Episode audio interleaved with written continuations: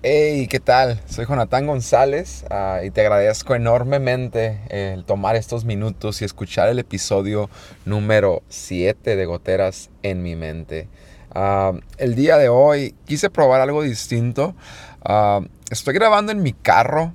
la idea era poder grabar mientras estuviera lloviendo, pero la naturaleza decidió que no era buena opción probablemente porque dejó de llover justamente cuando iba a grabar.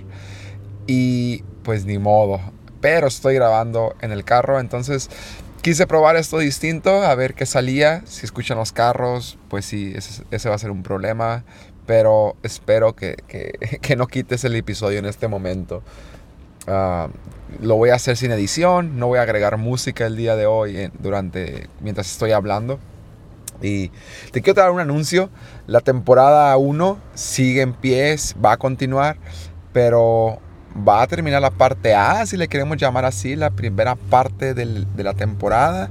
Y se viene la parte B de la temporada. Segunda parte con nuevas, un nuevo formato, con nueva imagen en redes sociales. Y si no me sigues en Instagram, sígueme.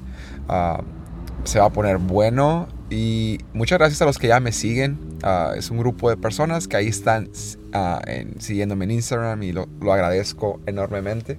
El episodio de hoy solamente quiero iniciar con unas sencillas palabras y esas palabras son las siguientes. No estás solo. Sí, yo sé, no, no es tanto, no es tan profundo. Uh, son tres sencillas palabras. No estás solo. Pero son palabras que considero pueden traer paz y tranquilidad a, cualquier persona en algún momento difícil. Son palabras que normalmente las puedes escuchar en un funeral. Usualmente se le dicen a una persona que, que acaba de sufrir la pérdida de algún familiar, a un hijo, una hija, la pérdida repentina de un padre de familia o una madre no estás solo. Ah, se usa cuando también alguien tiene una enfermedad fuerte o delicada. Son palabras que, salen de nuestros labios hacia la familia. Ah, son esas palabras tan sencillas, no estás solo. La pregunta que te quiero lanzar el día de hoy, una de las preguntas que te quiero decir es, ¿por qué esperar a que alguien esté pasando por un momento difícil para mostrarle apoyo? ¿Por qué esperar a que llegue ese divorcio, esa separación, ese fallecimiento, ah, ese, ese rato amargo, esa enfermedad? Para acercarte a una persona, a esa persona y decirle, no estás solo. La, la, invitación que te quiero hacer el día de hoy es que no esperemos a ser ese amigo que solo aparece en momentos difíciles, sino que podamos ser ese amigo que en todo momento en realidad te demuestra que no estás solo. Pero por otra parte, también sé lo que es sentir estar solo cuando no estás solo. Ok, confuso, me explico. Te lo digo de otra forma.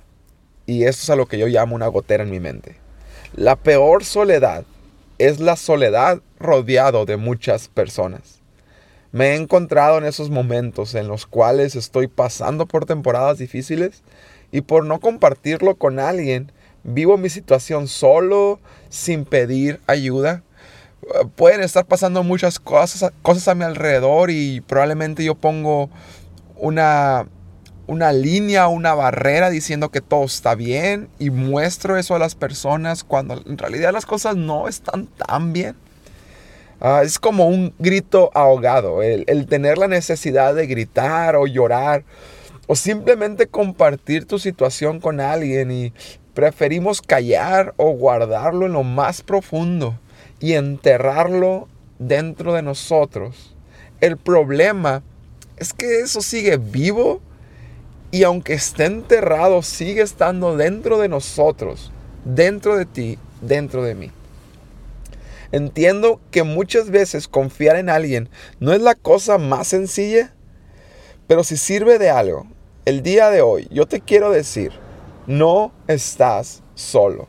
¿Sabes? Si no es conmigo que, te quieras, que quieras confiar, que quieras hablar, Conozco a muchas personas que están dispuestas a hablar contigo, a acompañarte o simplemente invitarte a un café para pasar un rato y escucharse mutuamente, para que para reconocer nosotros primeramente que necesitamos hablar con alguien, pero en segunda, para saber que alguien más está pasando una situación muy probablemente parecida como la nuestra o ya pasó una temporada así y poder saber cómo superar esa temporada difícil.